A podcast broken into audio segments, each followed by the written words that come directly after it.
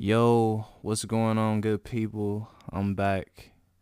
Um, it's the holidays, so I'm feeling real generous, real joyous, uh, real blessed out here.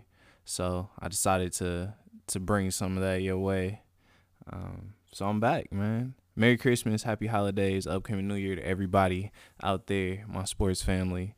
Uh, it's it's a good time right now, good time of the year. Um, I got some good stuff coming up. I want to talk about those Christmas Day games. Um, the playoff picture is crazy in the NFL right now. It's wild right now, and we have the college football playoffs coming up. Dude. Like, it's a good time to be a sports fan. Let me tell you that.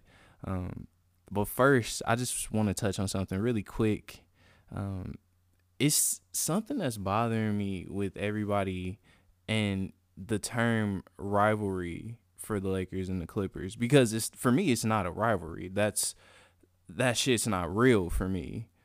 Stay with me for a sec. Like in the grand scheme of things, when a when a rivalry really happens, it comes from hate, d- disdain, or a general dislike of that other team and that usually stems from losing, right? Losing something of value. You wanted something, they took it from you. That's where a rivalry really stems. Like, I don't like this team, they took XYZ from me. There hasn't been that with the Clippers and the Lakers. They they've played two heated games, media heated games. The teams don't even really dislike. It's really just Pat Beverley talking to himself all night. That's it. Like that's literally it. That it's not a rivalry. A Christmas Day game does nothing for the grand scheme of things. Now, for the right now, it gives the Clippers confidence and it shows some disparities between the two teams. That's valid. But to call it a rivalry, that shit has to stop. Like, can we play some playoff games first? Can it mean something first? Because as a Lakers fan, yeah, we lost, but can I still win the Pacific Division? Yeah. Do we still have the number one seed in the West? Yeah. Can we still win the West? Can we still win an NBA championship? Yeah. So what have they really taken away? Y'all worry about too much about what's going to happen. Worry about right now. As a Lakers fan, I feel fine. There's some things that every team needs to fix. But stop calling that shit a rivalry. That's crazy.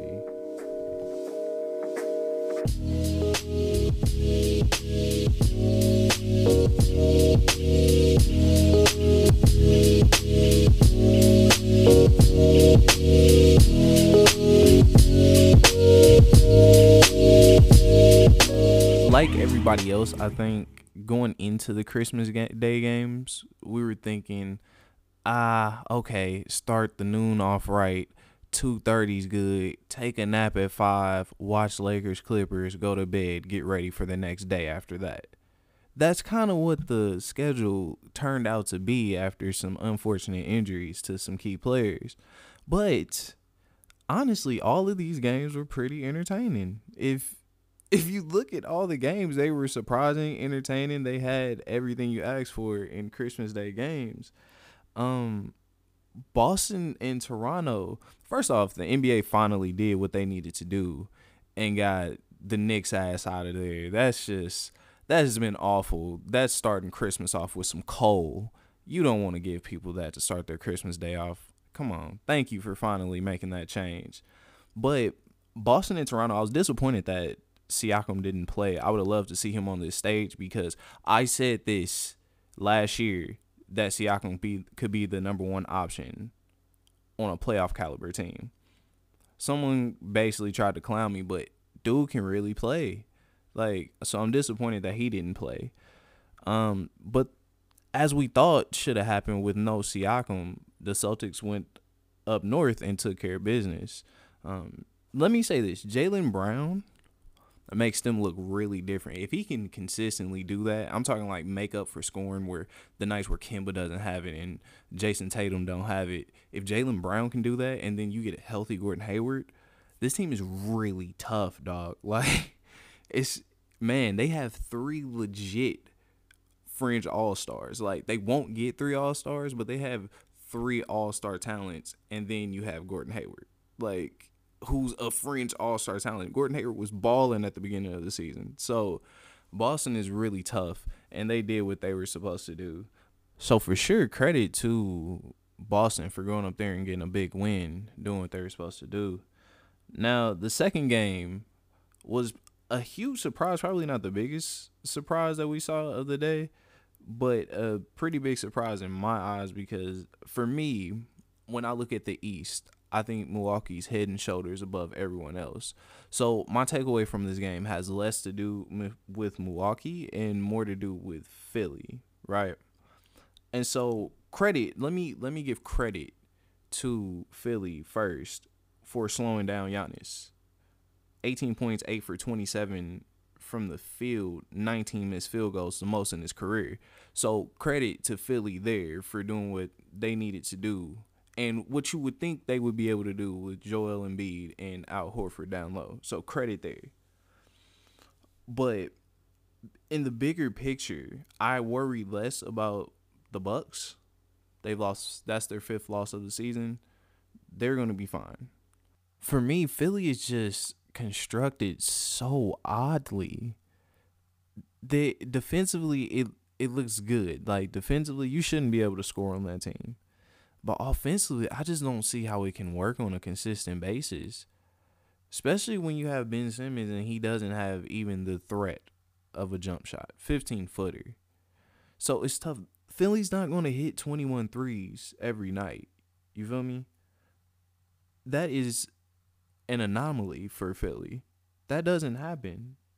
So I just the construction of Philly is my takeaway from that game on Christmas more than the Bucks going to Philly and losing the game on Christmas.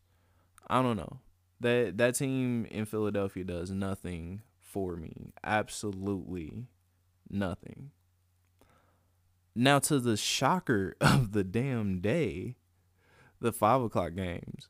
That I hope nobody fell asleep during that game. That game was actually fairly entertaining. The Warriors play really, really hard, man. And it was like they they wanted that game.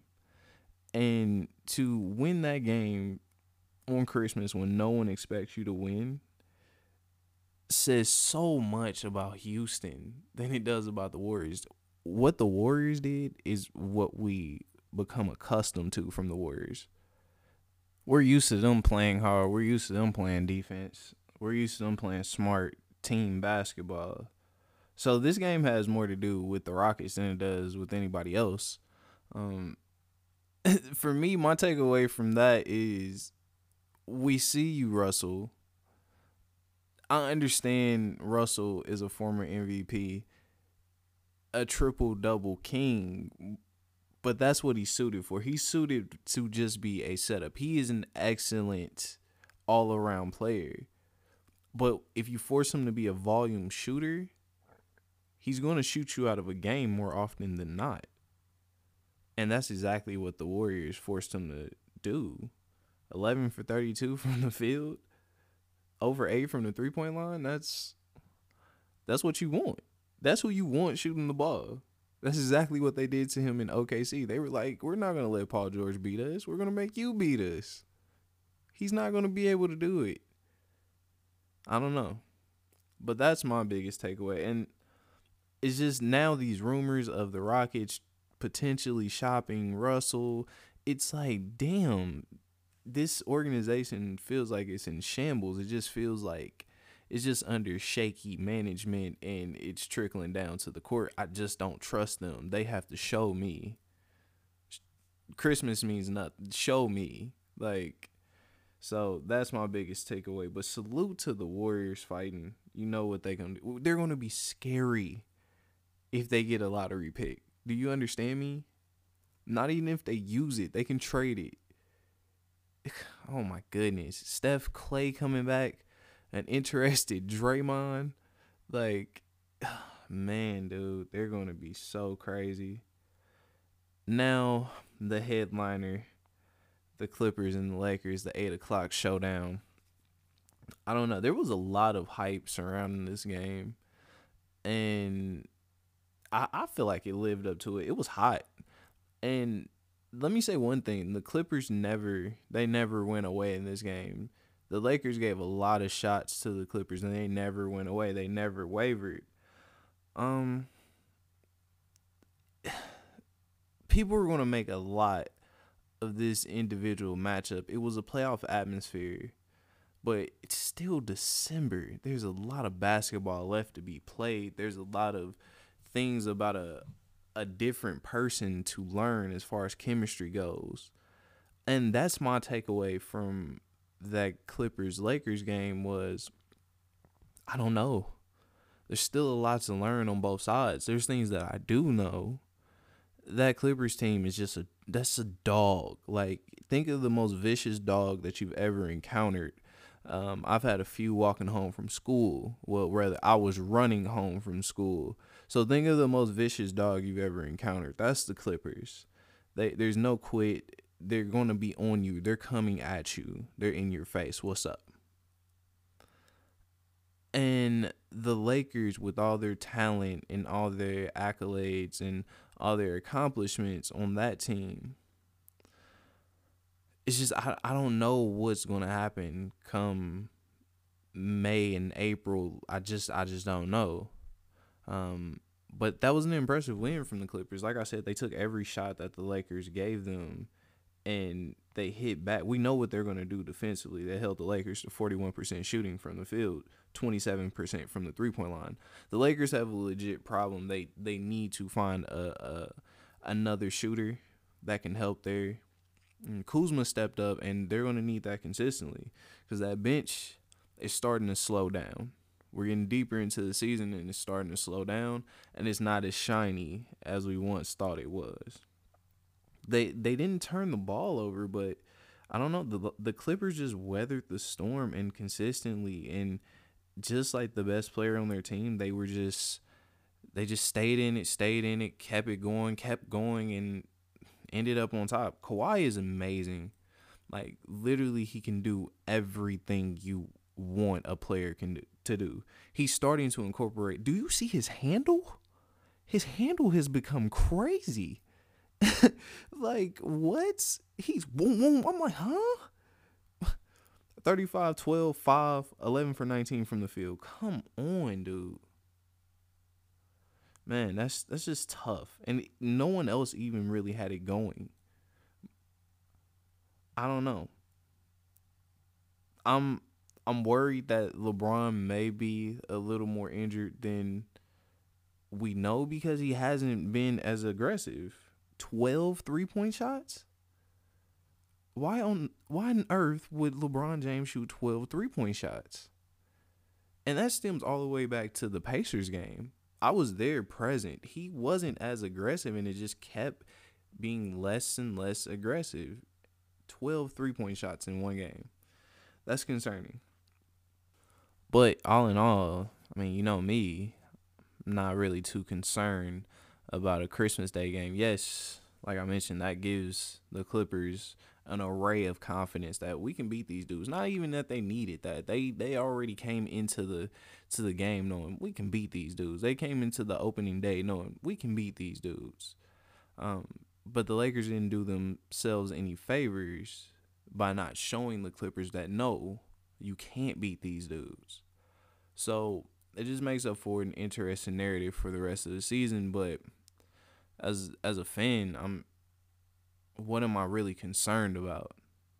What what have they taken? There's been one there's been two victories in the regular season. Take them. I'm not concerned. There's there's no issue there. It's time to regroup. There's some things I'm concerned about internally, but as far as the Western Conference, there's there's no concern on my end. It's all about what the Lakers need to fix. So, but yeah, that was that was the big matchup of the game. And speaking of Lakers, let's talk about a former Laker and his kind of coming out party. Honestly, like the other game, the 10:30 game that my boy Devin said he was gonna go to bed on and get ready for work. Like ended up being a pretty pretty decent game. So before I talk about Brandon Ingram and his performance in that game, let's start with the Nuggets and the Nuggets are just even though they're 21 and 9, there's just something missing about the Nuggets for me. They just don't do it for me as a a legit contender to the Clippers or the Lakers. Hell, I will take Luka and the Mavericks over the Nuggets. I will take them in the seven game series. For me, it's really all to do with my belief at the beginning of the season that Jamal Murray was going to take the next step and improve on the numbers that he put up last year, but his numbers are almost identical to his same numbers from 2018. So he hasn't taken that step. Eight points, two of 10 shooting, 0 for 2 from the three point line. Like, you, as a second player, as my Robin, I need more. Especially Jokic definitely needs more because on any given night, he's more inclined to defer because he's a playmaker. So Jamal Murray's role is to knock down shots. He doesn't do that as at a high enough clip for me. He's not as aggressive as his personality and his antics make him seem. Because when he hits a shot, you would think that he's Steph Curry. Like, and that's the problem for the Nuggets. There's when I look down their team, for me, their second best player is Paul Millsap. That lets you know everything that you need to know about the Nuggets' chance of contending in the West. So I'm not surprised that they lost on Christmas. The biggest surprise is the the reason they lost, and I'm not even gonna say that that's a surprise because he's been balling all damn season. Like, my bad, Brandon. When when the trade talks dropped about which young player out of that core was going to get traded, I never vouched for Brandon Ingram. I was like, take his ass, he can go ah, he can go. Those bad shots. But this year, dude has been balling. And he showed it on a national stage. 31.7 rebounds on 18 shots. Like, not only is he he aggressive, he looks strong, he looks crafty. He's he's shooting the ball at a high clip. Seven to nine from the three point line. Uh, no, not Brandon Ingram in a purple and gold jersey. Man, so I'm I'm really happy for um, Bi out there balling, fellow brotherhood Duke Nation. You know, um, so I'm happy for his ascension into this league and to be able to show it on a big stage because the the Pelicans we know we know the Pelicans aren't any good. They're not and they're nine and twenty three. No one's stopping to watch the Pelicans until Zion gets back, but for Brandon Ingram to be balling out, man, hey, salute to you, man. Go get your contract buckets, dog. I see you. I see you getting your contract buckets, man. Uh, so yeah, man, Christmas Day, Christmas Day was dope. Uh, it's just a really big sports week slash weekend. Definitely, it's definitely definitely a big sports weekend. Uh, so Saturday, I'm I'm gonna be glued into those semifinal games. Um, just to know that we have the four best teams in the playoffs. It it hasn't felt that way for a while. Like, but I feel like these these are the four best teams left remaining um, in college football. The first matchup is a little for me. If I'm honestly feeling, I can't go against LSU. They've proven that they can beat a team time and time again, whether it's Texas, Auburn, Bama, it doesn't matter. You put it in front of them, they're gonna knock them down. Georgia, it, they're gonna knock them down. Like I can't bet against LSU. Big Bank Burrow, that man is a dog, and his swagger is crazy. Like Joe Burrow is, I I can't bet against that man. Forty eight touchdowns. I can't. That LSU offense. Credit to Coach O and his willingness to go out there and hire a staff to kind of turn that offense around. Because for the past few years, probably the damn near the whole decade, LSU's offense has just been yeah. So to see a change in that with those caliber of receivers, man. Um, I don't know how Oklahoma can beat that. Oklahoma's had a great season, way to claw their way back and even get in the playoff picture. Um, so credit to them. And Jalen Hurts is a hell of a quarterback. I think he can play in the league. I really do. With the change of the league and how the dual quarterbacks have been thriving in the league, he can definitely play in the league and be a starter somewhere. I think he has that type of work ethic and capability. So, but that defense is improved, but it's not improved enough to be ready for Big Bang Burrow and that LSU offense. I think LSU takes that first game. I think it's going to be a shootout, though. It's not going to be as bad as everyone thinks. Oklahoma is going to be competitive. I think Lincoln Riley has some schemes ready to score some points, but I just don't see how that that defense stops LSU's offense. That offense is way too crazy. Um, now Ohio State and Clemson might be. It's probably the best matchup I've ever seen on paper that I can remember. That that I really can remember. There may be two others maybe the Texas USC game. That was one of the greatest college football games I've ever watched in my life. And I feel like Ohio State Clemson has the chance to be to that level. When I tell you that is a pick 'em, like Clemson is a powerhouse. And now they're a powerhouse with a chip on their shoulder, playing the underdog role. That is so tough. That offense Travis Etienne is probably the best running back outside of maybe Jonathan Taylor if you want to throw him out there. And then of course you have Trevor Lawrence. Like then those receiver Justyn Ross, uh, Tee Higgins, like that offense is so good. And that defense, now they're missing a bit of a beat at the defensive line level. They don't have Christian Wilkins and those type of caliber players anymore up there. But in the back half and the sec, they're they're good, man. That's a really good team. But they're going against probably one of the best teams that I've seen.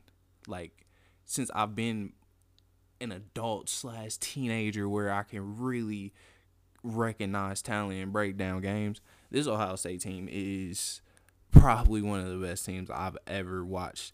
They're they're a machine, dog. There's there's nothing you can do with Ohio State, man. They can run it. They can pass it. Justin Fields is amazing. He only threw one pick. Like, come on, man. They have receivers, Olave. They have running backs, J.K. Dobbins. Chase Young was a top five Heisman candidate. Like, come on, man. They that there's a lot of talent on Ohio State team, and you think like, oh, Clemson, they've been there, this, that, and third. Ohio State has been smacking everyone they've played. Oh, it's the Big Ten. I don't care. The Big Ten probably is the most consistent conference, top to bottom, in the nation. And they just smacked everybody. That Ohio State team is probably one of the best teams I've ever seen. And I'm hoping that this is one of the best games I've ever seen. I'll take Ohio State though. I, I just think Ohio State just they have a little too much. Clemson is they're so talented, and this game is really a toss up. I wouldn't be mad at you if you pick Clemson, but for me, Ohio State is one of the best teams I've ever seen, and I think they set up an epic national championship matchup with LSU uh, next Monday. So, um, and we're finally getting to meaningful football. All those useless bowl games, like even I that's I'll say that for another day. Uh, how I feel about the bowl games, but definitely something something to look forward to on Saturday, leading into the pros on Sunday. Week 17, it got here so fast. I couldn't believe that week 17 is here on us already. Uh, I knew the season was getting late when wow, I was like, damn, my uh, my fantasy playoffs are here. And uh, shout out to AK's chosen ones uh, winning my fantasy league. Congrats, bro. Uh, great job out there. Um, but yeah, man, the pros there's still something to play for uh, in the NFL right now. There's there's only maybe a few playoff spots locked up. I know Minnesota is locked up six in the NFC, but like there's still playoff spots available. Uh, just even looking at the AFC, Oakland still has playoff hopes. They need Buffalo to lose. They need Pittsburgh to lose. They need Tennessee to lose. Uh, like they need all of that to happen. They need the Colts to win uh, just to get into the playoffs, uh, but they're still alive. Um, for me, I, I think it's a good idea, Baltimore, sitting down Lamar. There's nothing to play for, no reason to take those hits.